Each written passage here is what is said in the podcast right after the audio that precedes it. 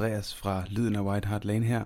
Velkommen til en særudgave. I dag skal det handle om Tottenhams ungdomshold, vores strategi for udvikling af unge spillere og hvilke udlånte spillere eller generelt bare ungdomsspillere i Spurs, som, øh, som man skal holde øje med de næste par år. I den her episode har vi besøg af Chris Miller. Han er englænder, og derfor vil interviewet være på engelsk. Vi håber stadig, I kan følge med derude, og øh, ja, så er der bare tilbage at sige, Up the Spurs! Så god lytning. So, welcome Wendy. I'm recording straight into it. Thanks for having me. Yeah. It's nice to see you. It's been a long time since we've seen each other. It's been a long time, a time of grief. I feel like uh, when I last saw you at the Champions League final in London. Yeah, so I, I think I've mentioned this before, but I've never seen a room empty that fast. So Mm. it didn't have the chance to say goodbye to anyone, let alone you. And uh, yeah, we've just been chatting from time to time. But it's an honor to have you here on. Well, I'm going to translate this because it's a Danish podcast, obviously. But the Sound of a White Hart Lane, our Danish fan podcast, to talk a little bit about the youth and the youth development and yeah, the prospects to to keep an eye on. Your own story with the youth teams, and I don't know, a few questions maybe coming from the from the listeners. We'll see what happens. Cool. Sounds Uh, good. Yeah. To begin with, because I think, you know, for, for any listeners out there who do not know you, do you want to just give a brief introduction to yourself, like your relationship with Spurs and, and the youth developments in the, in the club and yeah, all that stuff? Sure thing. So, uh, I have been a Spurs fan um, my whole life, 38 years. Um, I had a Spurs bib when I was a baby. uh, that was by, bought for me by my father, uh, who was a Spurs fan. Uh, I had no choice in the matter. And uh, my sister and I were kind of taken to Spurs games from quite a young age. Um, used to go to matches regularly, five to ten matches a season from probably the age of about eight, nine until um, I guess three years ago, three, four years ago. Uh, haven't been to to the new stadium since the, the pandemic hit, and a little bit before that, actually. Um, so I kind of feel I, I feel a bit displaced. Uh, but yeah, I've always had Spurs in my life. Um, it's always been a big thing for me. And actually, in terms of the youth teams, what's what's funny is that I I went to, probably went to my first kind of what you'd call youth match, although it was actually a reserve match. We used to have reserves back in the in the nineties. I went to my first reser- Spurs reserve match when I was quite young. Uh, because they used to sometimes play really close to my home. I, I grew up in Hemel Hempstead, which is a sort of suburban town just outside of London, and occasionally the reserves would play in St Albans, which is the next town along. And they would play friendlies there, and I saw some some youth matches. One of which included Peter Crouch when he was a young Spurs trainee. He was sixteen, and I I very vividly remember him being abused by the Spurs fans because of the way he looked. He was so tall and gangly and awkward looking. Uh, and the, incredible. the Spurs fans were kind of yeah, they they were not enamored with him at all at the time. um, uh, yeah, so I've kind of always had an interest in, in youth players, I, I guess, from there. And I, I remember also um, every Christmas I would be given the Spurs handbook. It was like a, a regular present to add to my collection, the new Spurs handbook. And the Spurs handbook had a list of all of our players, including all of the youth players. So I, I don't know why, but I used to read into that and kind of look up who the youth players were and try and follow them and track them. Uh, not that we had many successes back then. I mean, we had Sol Campbell and was about it, uh, and then obviously we had Ledley King, and uh, uh, and that, that was a huge success. Um, and then as I got older, probably mid twenties, I guess in my mid twenties, I, I I realised that you could go and watch Spurs youth games at the Spurs Lodge, which was our old training ground in in Chigwell. Uh, it was a very kind of uh, twee, small, local training ground. It was how far was that from special. from like the White Hart Lane and you know the headquarters or Yeah, so it was a little further from White Hart Lane than the new training ground is. Okay. It was in it's in Essex, so probably maybe like a thirty minute drive, I would guess, something like that. Um, and it was it was nothing special at all. You know, it was quite ramshackle, uh, quite low key. The facilities were fine, but they were nothing impressive at all. And I, I watched I watched the youth team quite a lot there, uh, probably maybe maybe fifteen times, something like that. And that would be players like um, Ryan Mason and Jonathan Obika and Andros Townsend and Harry Kane. Uh, and I and I saw him uh, quite a few times as he was coming through. I think I saw his debut for the youth team actually. Uh, I think he was he was either fourteen or fifteen when I first saw him. I can't remember exactly which. Um, and then yeah, the, obviously we moved to the new training ground, and the facilities there are just so so different. It's so impressive, um, and, and I've been there a few times as well. Although again, not so much in recent years. Uh, and nowadays, occasionally we get to to watch youth matches on streams that the opposition teams provide. And the good news is that next year we'll be able to watch some youth matches on the stream that Spurs will be providing. So um, everyone will have a bit more access to the youth scene, which will be really great.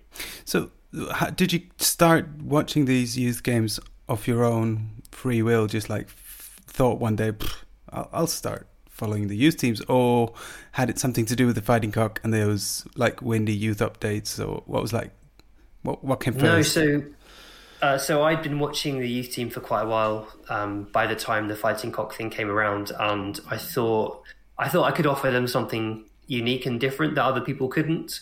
At the time, very few people went to, to the youth matches, and that is still, to be fair, that is still the case. They're very small crowds there. Not many people really want to go and spend their Saturday morning, often in the freezing cold, watching um, youth players. Uh, but it, you know, I found it so fascinating. It's kind of like. Um, there's something really special about being right on the touchline. It's like being at a Sunday league game, except with exceptionally gifted players where, you know, the first touch isn't going to bounce off them and go out for a throw in. They're going to control it first time and then probably do, something with it. And it's really great to see that kind of technique up close. Um, and then also the other interesting thing about it is you get lots of um, player, first team players around and agents and ex pros. Uh, you, you, see kind of all sorts of people there. I mean, I remember um, David Pleat would be a lot, would be at a lot of the games. He was Yeah. obviously a Spurs scout for many years and a, and a manager at, at various points as well. Um, but yeah, you, you- like Frank Arnesen would occasionally be at a youth game. Um, there would be there would be people there that that were kind of you know senior at the club, and you just see them standing a few yards away from you. Amazing, pleasing the Danish crowds already. Yes, I thought would- so. Where would you speak to these ex pros and, and directors of football or whatever they would be, chief scouts, or were they not sort of mingling around the crowds? You, you you could do. You Yeah. could do. I mean, I, I have spoken. I've spoken mainly to parents of players. Yeah, Um, that's that's kind of more normal because you you kind of when you go. I, I don't as I say I don't go regularly now, but at the times I was going, I would go quite regularly. Maybe like um, ten times a season. You'd see the same faces and you get to know people quite well. Um, I got on really well with Luke Amos's dad. Uh, I found him. He was a really lovely, lovely guy, really super friendly, and he, he was always so happy to see me. And it was just lovely the way he was just desperate to tell me about Luke and how he's progressing. Um, just a really, just genuinely lovely man. Um, and I would have a really good chat with him. Um, I remember getting on really well. With, we had a young player called Jack Barthram, um, who was a, a good right back. Uh, it never really worked out for him as a as a pro, but um, he his family were really nice, really friendly. Um, yeah, there's a, a several players. Nathan Byrne, some of Nathan Burns' family were really nice too.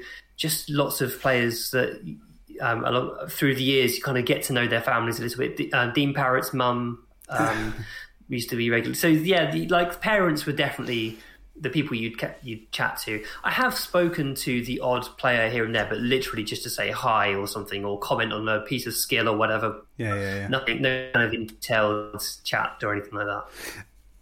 So, if there's any listeners out there who go to London, like obviously our audience is Danish and sometimes do the occasional trip. Maybe there are some Danes living in London.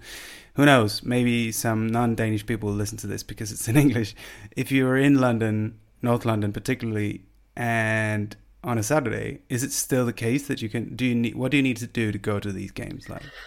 You literally can turn up. You can just turn up on the day. Um, yeah, I mean, they, they, they, there were certain games where there would be a kind of a bit I guess more protective on the gates, and they would kind of question you why you here. Oh, really? Um, and, and, yeah, it was a bit strange. So normally you just say, "Oh, I've just come to watch the youth team," and they yeah. would wave you through, and, and that would be that. Uh, but I, I remember, I remember one time me and uh, Bancroft Spurs, yeah. who who uh, is a friend of mine. Um, we went along to watch a match, and they I think they thought we were agents, uh, and they, they they they thought we were like scouting players or something, and they would, they kept viewing us with suspicion, and uh, they sent round like security guards to walk past us a few times to make sure we went up to anything. And it was the time like I was writing my blog as well, so yeah. I used to detail the I used to write quite detailed reports of the game, so I'd be detailing the the match on a notepad with a with a pen, and so they probably thought, "What's this guy? What's this guy doing? Yeah. He's he's up to something. He's writing notes on our players." Amazing. So Wow, I mean, it's amazing to reminisce or hear you reminisce all this, and we could go on forever. But I feel like we need to get in stuck into sure. the, the, the the setup as it is now. And it's funny you mentioned Frank Arnesen because yesterday I did an interview actually with a, a Spurs fan. We've got another podcast sort of special uh, series which is called Memory Lane, where we interview sort of um, maybe a little bit more famous um, or influential Danish people who are Spurs, Spurs fans about their relation to the club and their memories from from Spurs and and um, one of his well he, he became a fan the, the, the, the season we won the UEFA Cup or I think it was called something else back then in '84 and guess Cup who? Cup maybe. Mm, yeah, oh, no, it was the UEFA. It, it was the UEFA Cup in '84. Yeah, against Anderlecht. Guess who was on Anderlecht's team? Oh yes, it was. Frank Arnesen. Yes. They had five Danish players on that team. Oh, okay. Yeah, yeah. Um, anyway, Chris, I thought we should start by drawing some bigger lines. I mean, I imagine there'll be a bunch of Spurs fans, not just the Danish ones, but yeah, just fans out there that are not necessarily following Spurs other than, mm-hmm. you know, first team games, first team squad, the managers, quotes, main transfers, stuff like that. But yeah, I guess maybe that's the majority even, you know? So I wanted to see if we could start by giving like an understanding of like the youth investment in Spurs, like the development of youth players on a bigger scale. Like, do we have, say, one of the best youth setups in the country and the world? Like, how would you rate it? Top five in the Prem or? Yeah, I would say I would say top five in the Prem is is fair. Um, we certainly have the best facilities. Uh, well, yeah, like top two for facilities, I would say. Uh, most most players that come to Spurs are just astonished at the, the training facilities, and obviously the youth team are using the same facilities as the first team, which is a huge a huge benefit to them. And the pitches they play on are really nice. They can rotate. They've got so many pitches that they don't have to play on the same one each time. So mm. If it gets a bit churned up, they just move to another pitch, um, and and so that's really helpful. Um, so they're playing on quality. They're not just playing; they're training on real high quality pitches. They've also got indoor training facilities. They've got astroturf. They've got everything they need there, really. So yeah, yeah, fant- fantastic facilities. Do they train really close to the first team? Like, do they sort of pretty close interact? Pretty do you know? Um, I, I don't think they would interact on a daily basis unless the academy players were kind of. So what they tend to do is promote some of them to first team training every now and again, just to kind of. I guess it's a reward.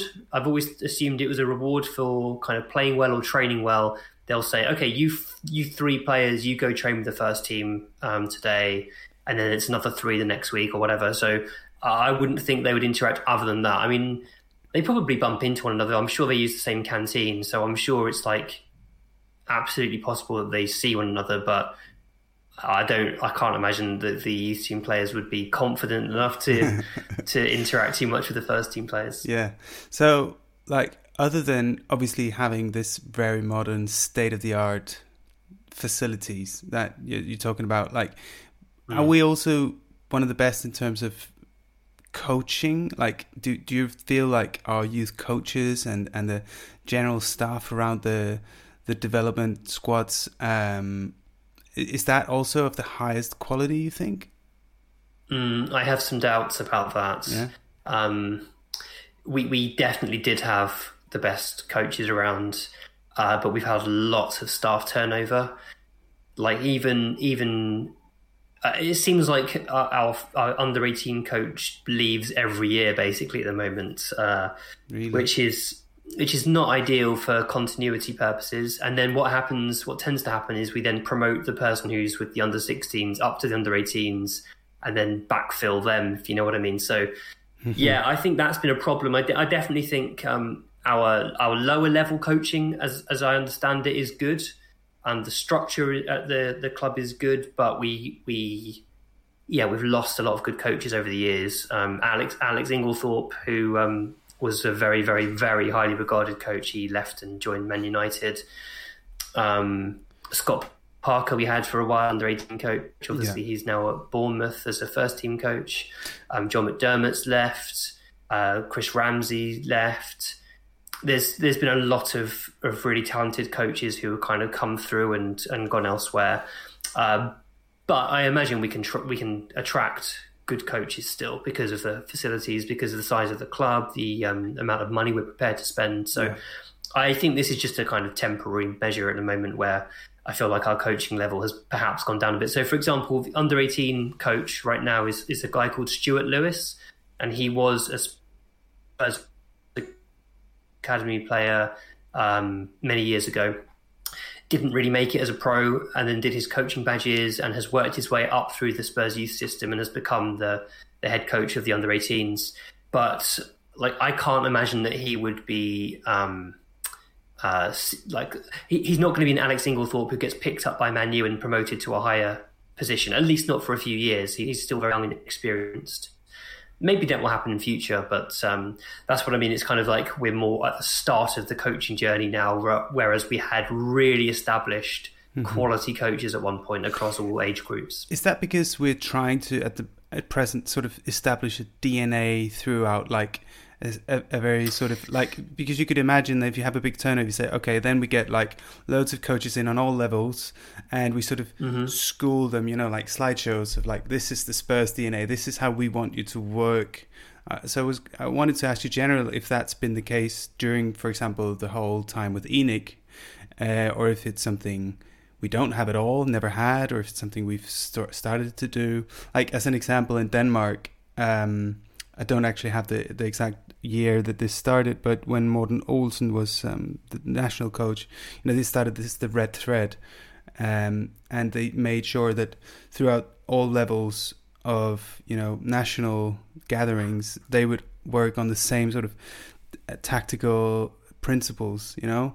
And for example, Thomas Frank of Brentford now was was was coaching w- within that structure, and many others would have come across or had their sort of badges in that so sort of spread into like into the whole sort of Danish football environment.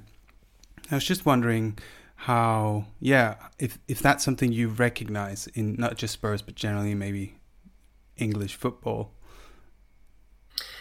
I don't recognize it at Spurs, I must say. Um, so you'll have so an under things... under 18s coach that trains in one way or like has one sort of tactical. I like to play three five two, and then you, under the 23 who's like no four five two. Uh, so so we play four two three one. Okay. Uh, in our under 18s and under 23s. Okay. Um, and we play out from the back. We like goalkeepers pass the ball out with their feet. They don't. They don't. Um, they don't kick long uh, that, they are two principles that have remained through every um, Spurs first team coach. So pe- people regularly ask me this. Actually, do we do we play like when Conte came in? Did we switch to three at the back at youth levels? Absolutely not. No, we've we've as as far back as I can remember, we've played four two three one or or or similar four three three, maybe four four two occasionally, but pretty much four two three one. Um, uh, and, and when Pochettino was there, it wasn't like we played the intense Pochettino press. There's always some pressing, but it's it's no closer to a, like a Pochettino press than it is to say a Mourinho counter press. It's just g- general pressing. There are some prin- there are some principles, um, but that's that's as far as it goes, to be honest. And it tends to be quite player specific. So if you've got a player who's um, particularly good at one skill, they they won't ask they'll they'll, they'll try and make the most of that. They'll try and maximize that skill, for example.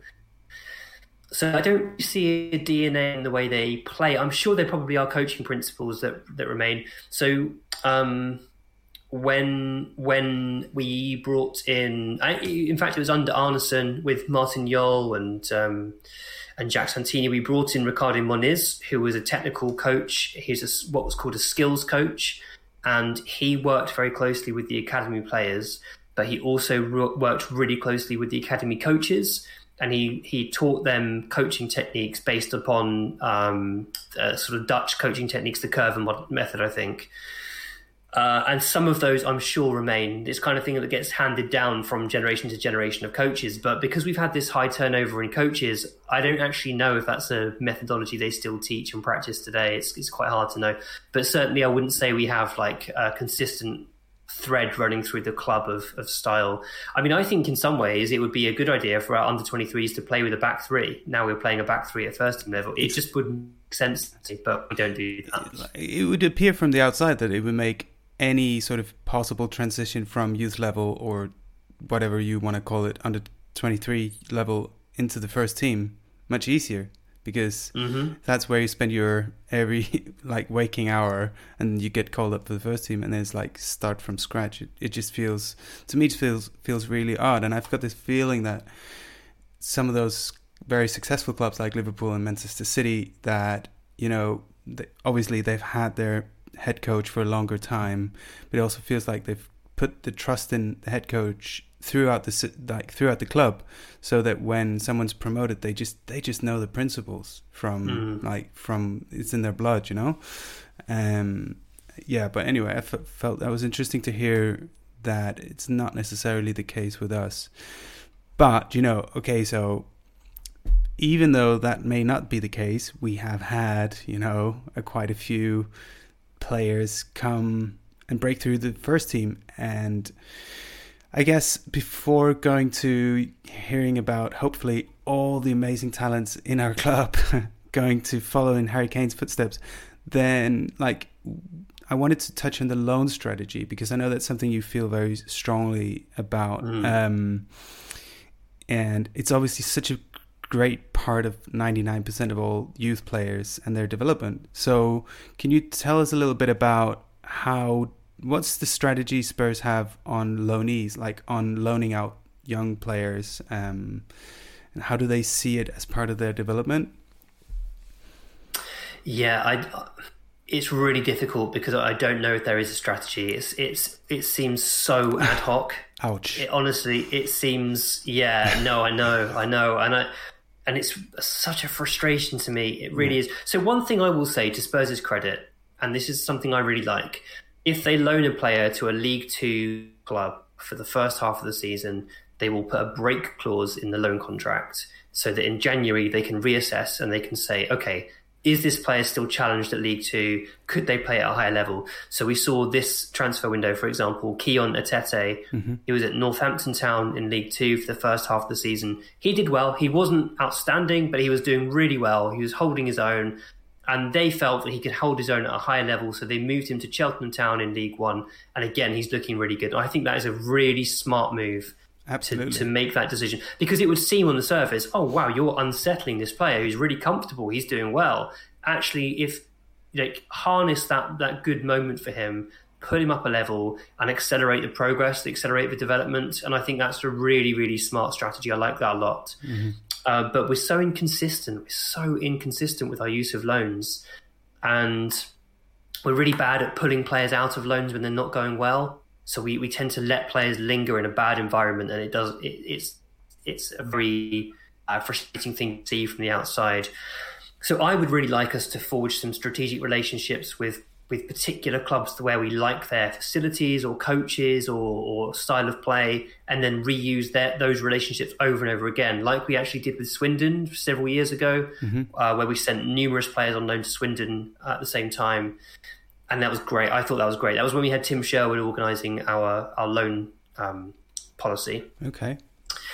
Uh, so I would I would like to see us go back to that. But what we do at the moment is kind of make a judgment on each player in terms of okay, well, uh, are they being challenged by the under 23s? If it's too easy for them, then we might loan them out, or we might not. maybe okay. we won't. Maybe we'll just leave them in the under 23s for the yeah. rest. It's very it's patchy. It's really patchy. Mm.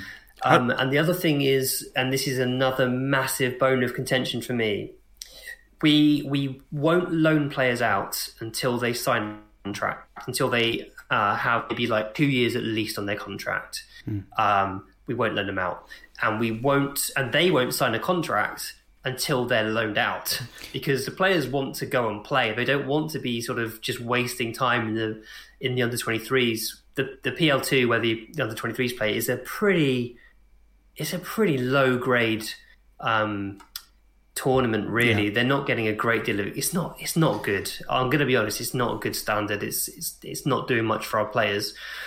And so the players want to be playing football. They want to be playing, playing professional men's football. They want to be on loan. So we end up in this standoff where the players won't sign a contract because it's like if you're not going to loan me or play me in the first team i'm just going to leave i'm going to go yeah. and be somewhere where they will loan me or play me and the club are like well we're not going to loan you until you sign a contract and we've ended up having like butting heads with so many players over this. Yeah, and I want to ask you about our recent transfer windows uh, because I know you've got like many cases uh, pointing pointing towards this problem, but I, I just don't see what does Spurs win by doing this face-off thing. I, is there anything to win yeah. from the club?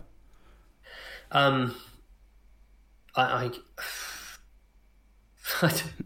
I don't know. I don't know. I mean, I, I think they think they're protecting the value of the players. Yeah. Uh, so, like, if they go on loan with um, only six months or a year or 18 months left in their contract, maybe they think the player will grow in value. really well at their loan club, and then the, the and then the yeah exactly grow in value, and then the loan club will just end up signing them on a free transfer, and we'll lose all that value. But the reality is, if we don't compromise, players leave on a free transfer or for very cheap anyway, so we end up losing money. Yeah. Okay, so what? Just um, recently, like the last two windows, for example, like what youth players have we let go? You don't have to mention all, obviously, but like anyone that you think are in interesting cases. Um, yeah. Dylan Markanday. The, the, yeah, I mean, Markanday is the the real obvious case. Um, so Markanday, he did not have a linear progression. He was very, very good when he was like 16. Um, he got player of the tournament in a youth tournament he was at. Uh, he was really technical, really skillful, great dribbler, uh, but he was very small, like really, really slim, mm-hmm. very short, quite easy to muscle off the ball, uh, and and so it, he found it he found it difficult. Uh, but then he had this growth spurt in terms of um, muscle mass a couple of years ago, 18 months ago, maybe two years ago. Um, and it like completely changed his game. Suddenly he, he looked like he could hold his own at under, under 23 level. And we just kept playing him in under, under 23 games and he was playing really, really well. But like, I was thinking to myself, why why is he not on loan? Or you know, even this season when we were playing Europa Conference League football, why is Dane Scarlett playing Europa Conference League football, but Dylan Markanday isn't? Markanday is physically, technically, tactically much more ready for this level of football than Dane Scarlett is. And yet we're prioritizing Scarlett presumably because maybe because Markanday hasn't signed a contract, or maybe because they see Scarlett as a player they're worried about losing. Or, I don't know. Yeah, it feels more strategic than actually focused on getting a youth player to go through the motions of becoming mm. the best possible player for us. Mm-hmm.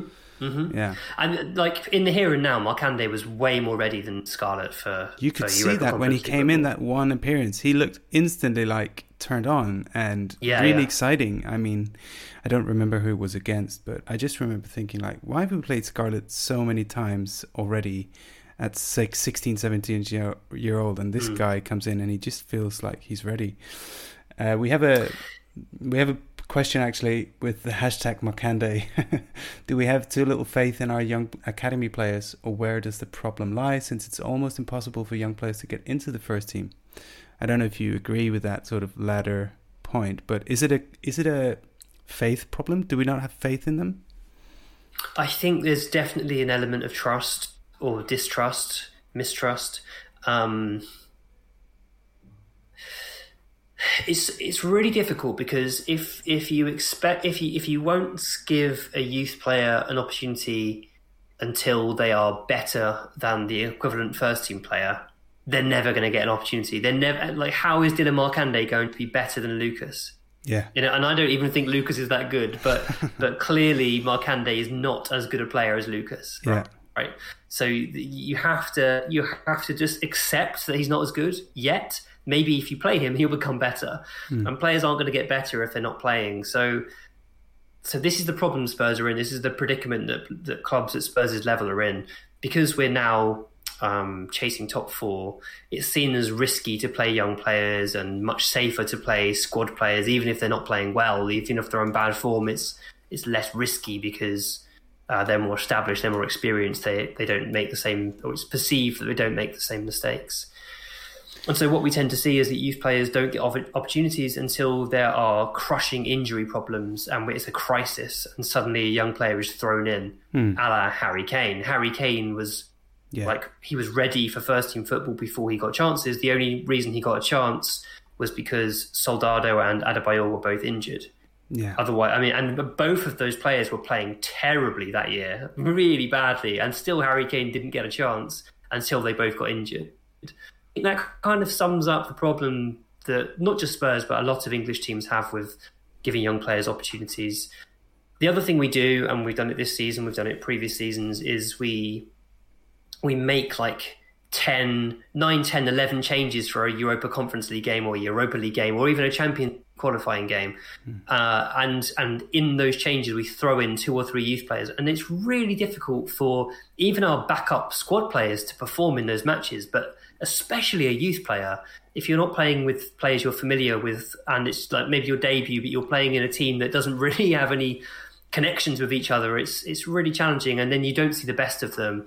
And it must be quite damaging for their confidence i would have thought to to sort of perform in that way. Like for example Nile John played earlier in the season in a much changed team uh, and actually he was played on the right wing which is not his position at all. He's a central midfielder really.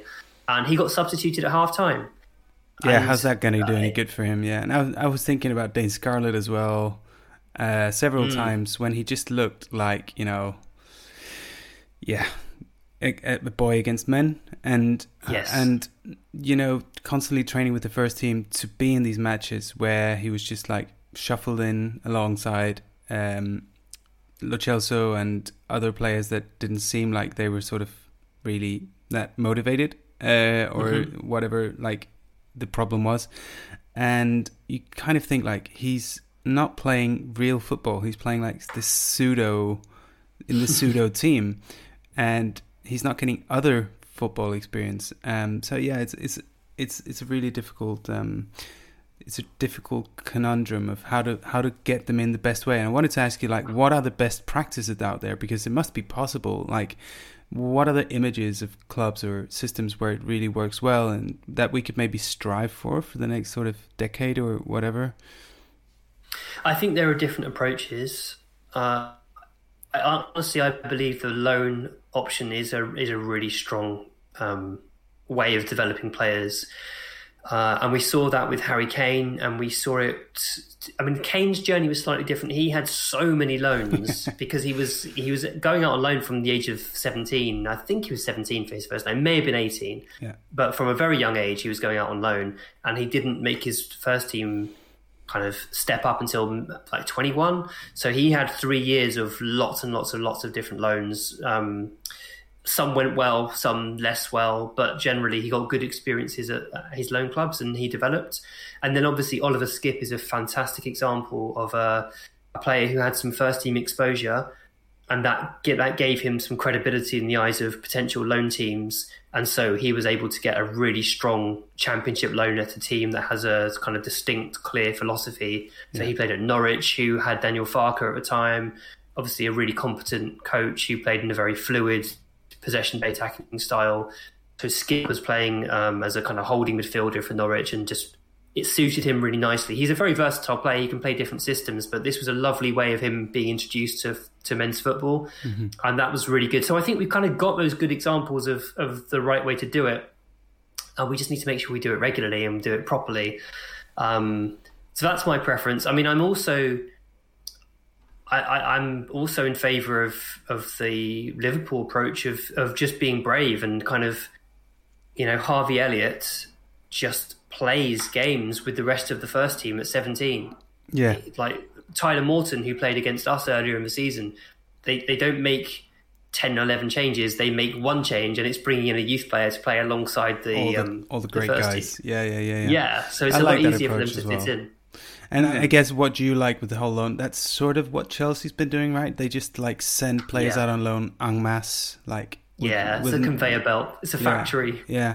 So just if that was it, like these new FIFA rules, I would don't want to go into too much mm-hmm. detail because it doesn't feel like it's that detrimental. But is that gonna make that approach more difficult? If Spurs had been looking at Chelsea, for example, saying like we we really need to do that, is that sort of not as possible now with these new rules coming?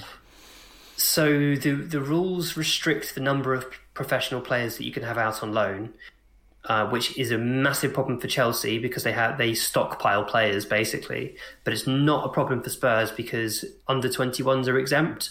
So um, we are quite good typically quite good at kind of making a decision on a player at 21, 22 and deciding whether they're going to be a Spurs first team player or they're going to go and play in League One, League Two, Championship, whatever. Mm-hmm. So we don't. I don't think we necessarily have the same problem as Chelsea, who will just stockpile players until they're like 25, 26. Lewis Baker's only just left Chelsea. I think he might be 27.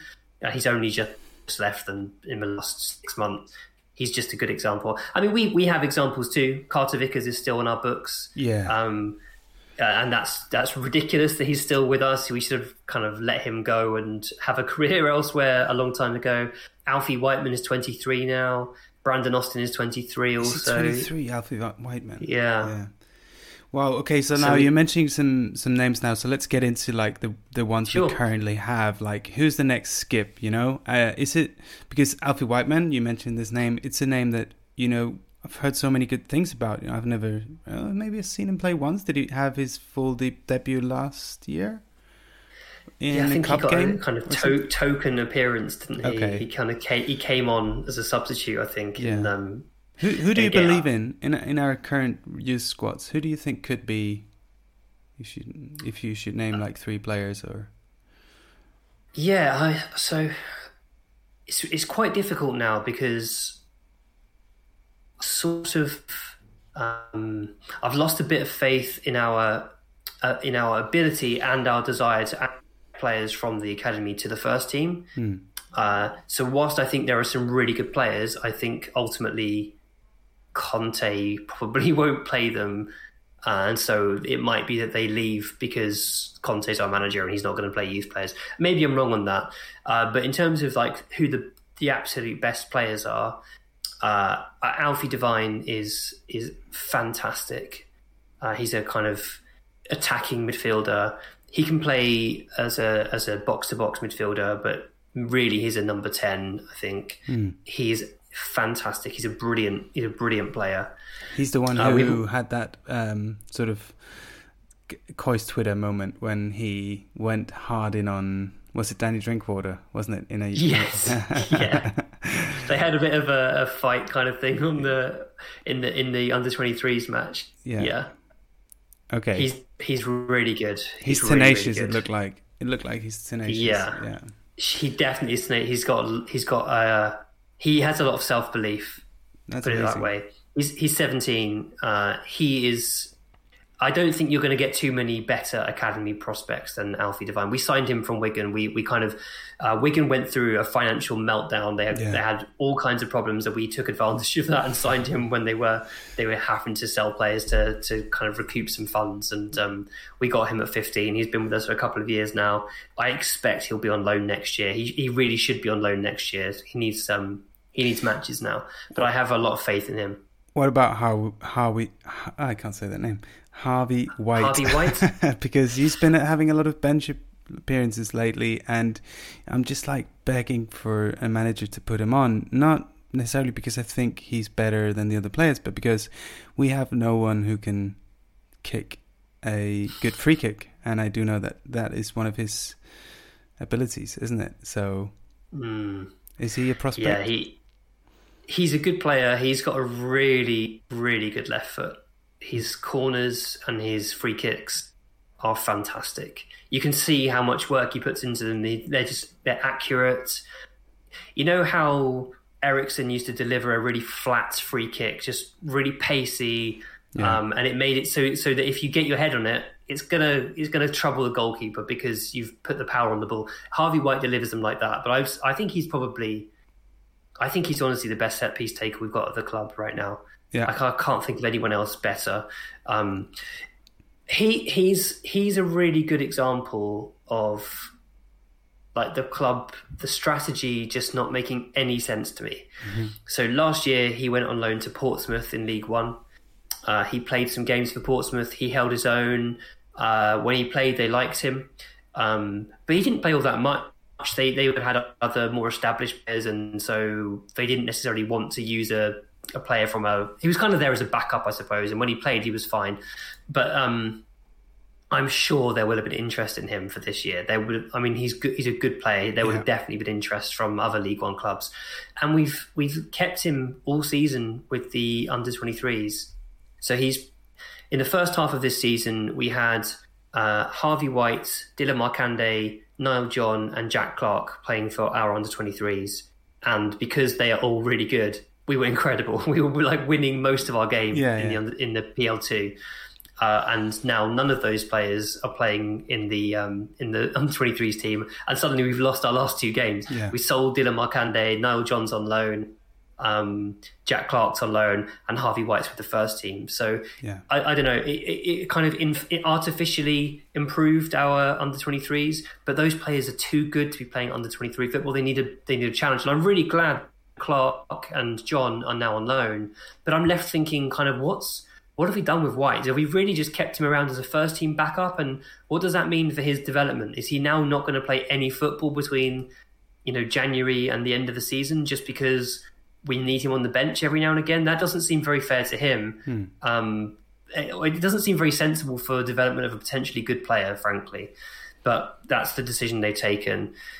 So yeah, I'm a little bit confused. I think he's good. I think he is someone who would do a job in the Premier League, but he's not going to be kind of Skipp levels. I don't think. He, maybe he could be Winks levels. Maybe.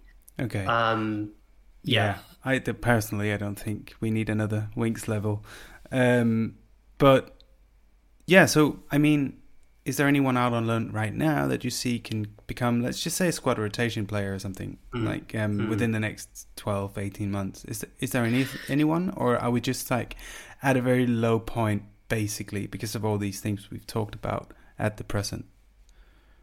So uh, two players. Well, uh, so I really like Jack Clarke. I know lots of fans have given up on him because he costs lots of money. I think Jack Clarke's a really good player, um, and he started well at Sunderland, so that's good. But the two players that I would pick out are Nile John, who's now at Charlton.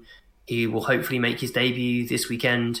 He is a very dynamic midfielder. He can kind of do everything. He can play pretty much every midfield position. I would say he can play. Um, one two touch passing, running with the ball, running forward with the ball, um, good finishing, creative. He's kind of he's kind of got a bit of everything. I really, really he's a, a promising, very promising player, and I've kind of got high hopes on him. And the other one is Troy Parrott, who everyone will know bits and pieces about. How's I his really loans like doing? Parrott. How, how are his loans doing? So he's at MK Dons in League One this year. He didn't have a great year last year on loan. Uh, loan um, quite challenging for him in terms of the environments he was in. Uh, and they didn't go as well as he would, would have hoped. But I think it seems like he learns a lot from them. And MK Dons is a good fit for him. They play some nice football. He's obviously a really talented ball player. He's he's playing number ten, so he's not playing as a striker normally. He kind of either plays on the left or as a number ten, and that's suiting him really nicely. He's developing very well. He gets good shot numbers, good progressive passes into the box. All the data is very promising. It looks good. It looks it looks like he's improving. Um, I'd like to see a few more goals. I'd like to see a few more shots, and I'd like to see a few more goals. Yeah. But like, I definitely think he could play championship football next season. How old is he now? And like then- 19, 18? I think he might be just yeah, he's just twenty, just Yeah. turned twenty. Well, Harry Kane was Uh, 21 as we discussed, so and Exactly. we've we've seen Troy Parrott has that eye for goal. He's Mm. he's got a bit of, of that Kaneness about him, doesn't he? Like the movement Yeah. and um, understanding of, of space as well. as well. Yeah. Okay. Well, hopefully, yeah. It was a it was a lot about maturity, wasn't it? When he he was in and around the first team, and yeah, didn't really become a good story. Became like a bad story in a sense, didn't he? Um, Absolutely, yeah. But a poor guy, like so young. But yeah, hopefully he can he can smash some goals in, and and he can come back and be Kane's backup, and we'll all be happy. Maybe we can. It'll be amazing. Sell, sell Kane. We've got a lot of a lot of Danish listeners and parts of the podcast as well. They really want us to sell Kane. It's interesting, no? Because yeah, I think it's a bit different in England because he's English, obviously. Mm. yeah. Yeah, it's um, I don't know. I I, I, I just kind of think Not me who personally. who who who are you going to get this Yeah, yeah, not a anyone better than Harry. You're not going to get anyone that can cover maybe even two thirds of his goals. So no, exactly. So you, you have to get the if you're going to sell him, you have to get the replacements absolutely spot on. And I don't really have that much No. faith in Spurs doing that. I think we should definitely get a second striker. And I don't mean like Yes. second striker as in like backup striker. I mean just like another player being able to play Yes. striker before we saw. Yes. Anyway, um, I cannot have you on a Danish podcast without asking you a little bit about Danish players. Um, so yeah, we know obviously with common bias from both sides, a lot of Danish players think it's incredible how much hate Højbjerg is getting. I know, you know, my own dad has been writing you user emails, and uh, because Buddy, your best friend and co-podcaster, is often referring to Højbjerg as a what was it? Cement mixer. a cement mixer, something. I think, yeah, it started out being very negative, but it feels like he's he's trying to now make it like a positive spin on it. But anyway, um, yeah, it feels like the British have sort of decided during the last sort of six months that they actually prefer Winks. As soon as Winks comes back into like two, three good games with Conte, it's like, oh, let's play him over Højbjerg. Or Skipp, obviously, everyone knows has been fantastic. So, what do you think? Like, do you do you agree with that, or do you still think he's above them? And how would he fit the best? Do you think, like in our current squad? Uh, I think all of our midfielders are good. Yeah, and uh, none of them are exceptional. Oliver Skipp might be exceptional, but at the moment he's with good. time, yeah, Yeah, I think I think he's the one with the highest ceiling. Skipp, I really I think he could go a long way, um, but I think they're all good players who have weaknesses and have strengths. And if you play to their strengths, then they're all going to be good. And if you play to their weaknesses, they're all going to be bad. yeah, Um, Højbjerg, he's he's a bit clumsy and a bit awkward looking sometimes. He's kind of a funny body shape. He's he's quite stodgy and stocky and, and well built, so he doesn't look very graceful all the time. no, But if you just if you let that slide, if you look past that, then he is a good player. He's a he's a, sensible footballer. He has a really I- like how organize how how much he takes control of organizing on the pitch. He's Yeah. very vocal. Um, he kind of he gets a I lot of stick he's for that. You know, the pointing and shouting thing. I yeah, and, and it's unfair. it's a good quality to have. We've really missed that few games with you know with Dier missing too. But in in the Wolves game without Højbjerg, it, it felt to me like we were disorganised. yeah, it, it felt to me like we missed his presence for in terms of organisation ability. Yeah. Um, I like him. I think he makes good runs into the box. He's like a good third man run late.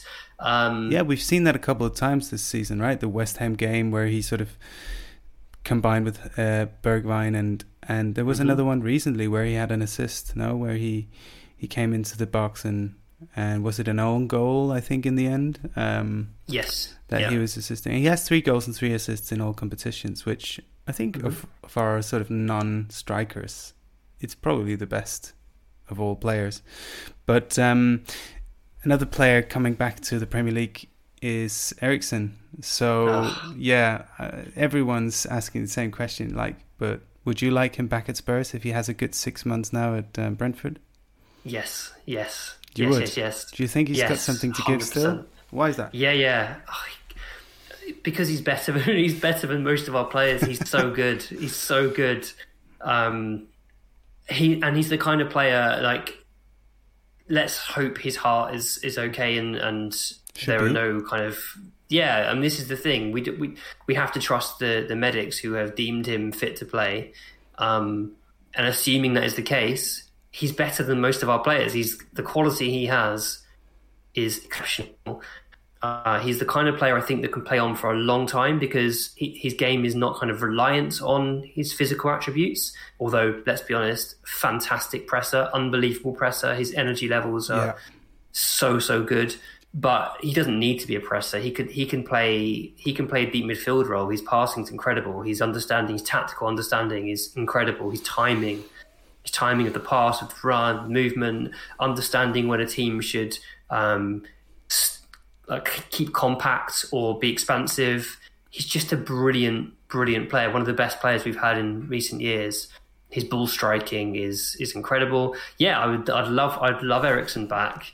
I was really gutted when he left. I was like that's when when he kind of made that decision to leave Spurs, and um, a lot of fans were getting on his back because he decided to go, and they were like, "Oh, he's trying anymore. He, he's not giving his all." He's, He was. He's like, I I really disagreed with that. I mean, sure, uh, absolutely understand if a player uh, has their eye on another target and and whatever. I didn't see that at all. I saw the manager take him out of the team. I like absolutely it's that, and that's completely legitimate as well. Yeah. Because if a player is leaving, why is the manager going to prioritize that player? They're not. Yeah. But when he came on, he gave his all, and he he turned some games in our favor. He did. So I had no bad will for Eriksen at all. And I really I miss him. I loved watching him play, and I would welcome him back for sure. Yeah, he's a hard guy to not like, isn't he? He's like he, he couldn't hurt a fly. Um, yeah, it's going to be so interesting. Like, let's hope that I think Brentford are they playing Arsenal this weekend or like soon? Like, let's hope he just comes on and fires in a free kick or something against Arsenal. Yeah. That'd be amazing.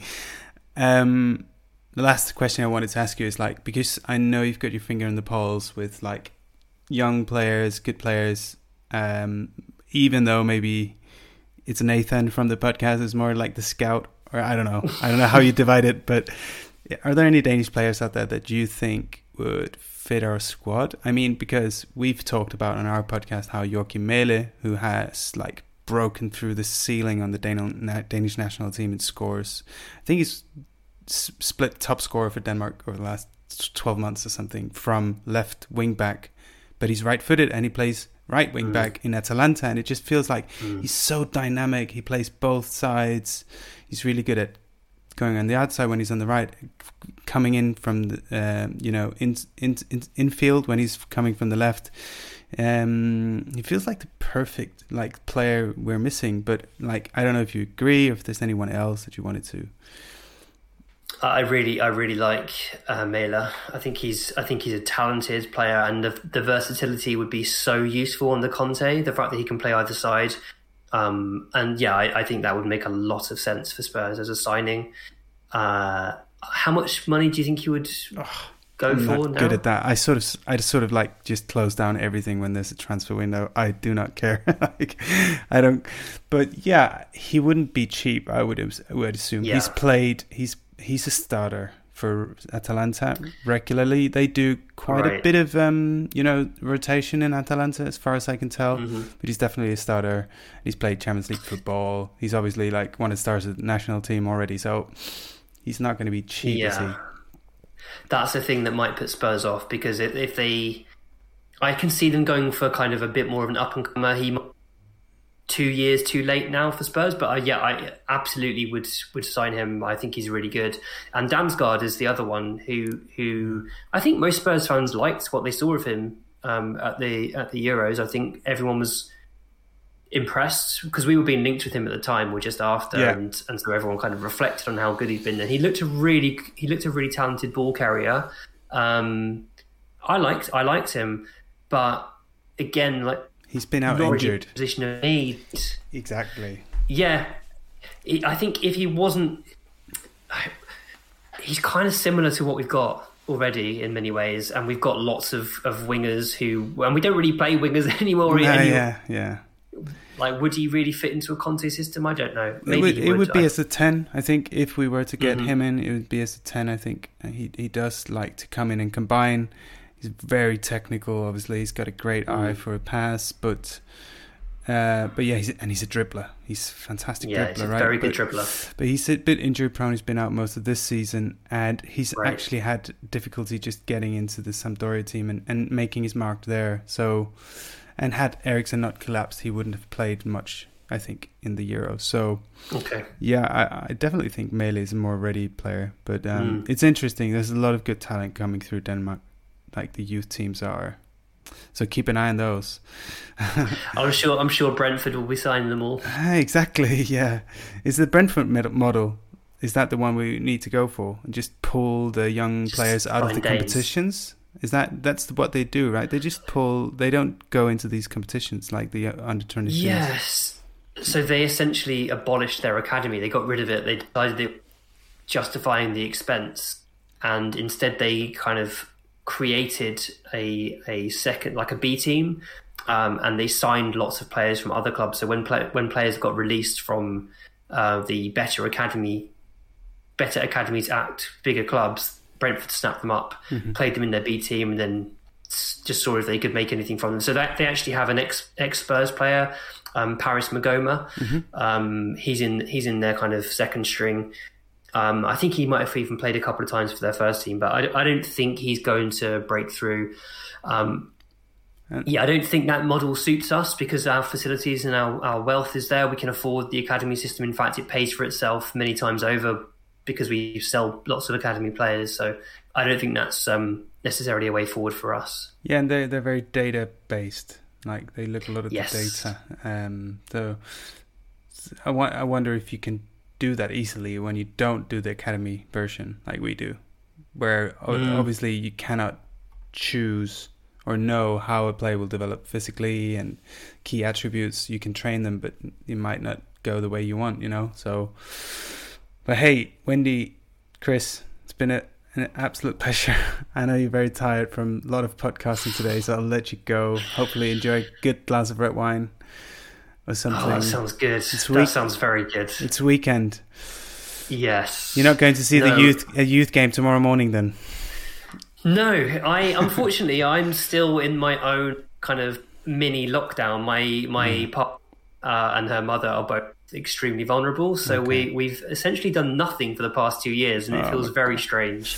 Um, hopefully, hopefully things are going to get better soon, and we'll be able to kind of reintegrate into society, and I'll be able to go and watch football again, which would be really nice. Um, so yeah, I, am staying in tonight, and I will definitely be having a glass of wine and uh, and, and, relaxing after four podcasts today. So I think that's a record for me. Uh, four podcasts this is in the one fifth, day, wasn't it? From what I could, when you mentioned before, this is the fifth. It doesn't this, matter, yeah. four or five. I cannot even imagine the headache I would have. But I mean, amazing to have you on, and thank you so much and yeah, it's been incredibly interesting. If people want to follow you for youth insights or just yeah, tell me like one minute about your podcast. How can people sign up for it? And what do you? There's so much good content coming from you guys. So like, give it a, give it your all here. Like your last dying breath. Thank you. Yeah. so the the podcast is called The Extra Inch. Uh, we have a Patreon, patreon.com forward slash The Extra Inch. The podcast is a free weekly podcast, which myself, Nathan Agark, and Bardi, who was on the Fighting Cock previously, we do together. Uh, I will always remain free every week. Uh, so anyone who just wants to listen to a Spurs pod, that you know, feel it would be great to have you listen. Uh, and then the Patreon is where we kind of put a lot of our effort. So Nathan makes videos normally dissecting tactics or scouting players or managers in the case of the last summer. Mm-hmm. Uh, they're incredible videos. He's just the best at what he does, I think. Uh, I do a second podcast, which is on the Patreon, behind the Patreon paywall, and it's called Straight Off the Training Ground. And that yeah. is with uh, another Spurs fan uh, called Chris Summersell, who is a coach and an analyst working professionally in football. He's a really lovely person and he's also a brilliant uh, coach and analyst. He's really yeah, fascinating. Yeah, I can really recommend that if you like this, for example. Like, yeah, that's a great podcast to to pay a few euros or, or dollars a month to be a, to get access to because you really like go in depth with players that you might not have known before. And he talks really in quite a lot of detail about trading drills and his yeah. experience at clubs and how he uh, scouts and target. So Chris works professionally behind um, behind the scenes for various clubs, scouting players. So he talks about his approach to data and scouting. It's really I find it fascinating talking to him. We had a really good chat early on today, actually. Um, yeah, so that's that's another thing we do. Bardi does a book club where he picks like a football book or a Spurs book and then and then talks about it. Uh, he also does football manager streams on our Discord, which is always very entertaining. Yeah, and you watching have the, him get frustrated. You have the Discord forum, of course, that you get access to, where you can where you can mingle with other Spurs fans in a digital yes. way. That is not COYS Twitter and will not. yeah, it's kind of an antidote to COYS Twitter. Everyone's yeah. very welcoming and friendly. Um, exactly. Yeah, it's a, it's a nice place to be and people arrange match day meetup and uh, and that kind of thing. So really good community. There's a lot of gamers on there as well as people play games and talk about Spurs at the same time. How um, much do you have yeah, to pay to get access to all this? Oh God, I should know this. I think it's I think it's set at seven pounds a month at the moment. Okay. So um, it's around I mean, maybe seventy Danish crowns or something. Okay. Per month. Okay. Yeah. It, I mean, in London, it's the price of a pint of beer, basically. Exactly. And so it's you know it, it feels cheap. And the, the the trick is if you pay for one month, you get access to the entire back catalogue. So you could go back and watch all of Nathan's videos in one month, and then unsubscribe and never pay another penny. Yeah, um, yeah, that would be the way to do it if you if you don't have very much money to spare uh, yeah, it would be great to have people, but obviously no pressure. It's it's not something that no. a lot of people want to pay for. But uh, I think we I think we make good content. I think it's worthwhile. It absolutely is. I've been there from the first day, so with a small break, but um, absolutely uh, great. Huge recommendation from my, from me. And um, on Twitter, you are Windy Coys. Is that correct? Windy Coys, I tweet very rarely now, but yeah. just about the youth teams. Yeah. Um, I also tweet from the Extra Inch account, so that is just the Extra Inch. Yeah. Uh, and I tweet a bit more regularly on that one. Thank you so much, Chris. And thank you, yeah. and thank you for your support as well. Fantastic. Well, um, have a great weekend, and yeah, let's see if we can speak again someday. Definitely.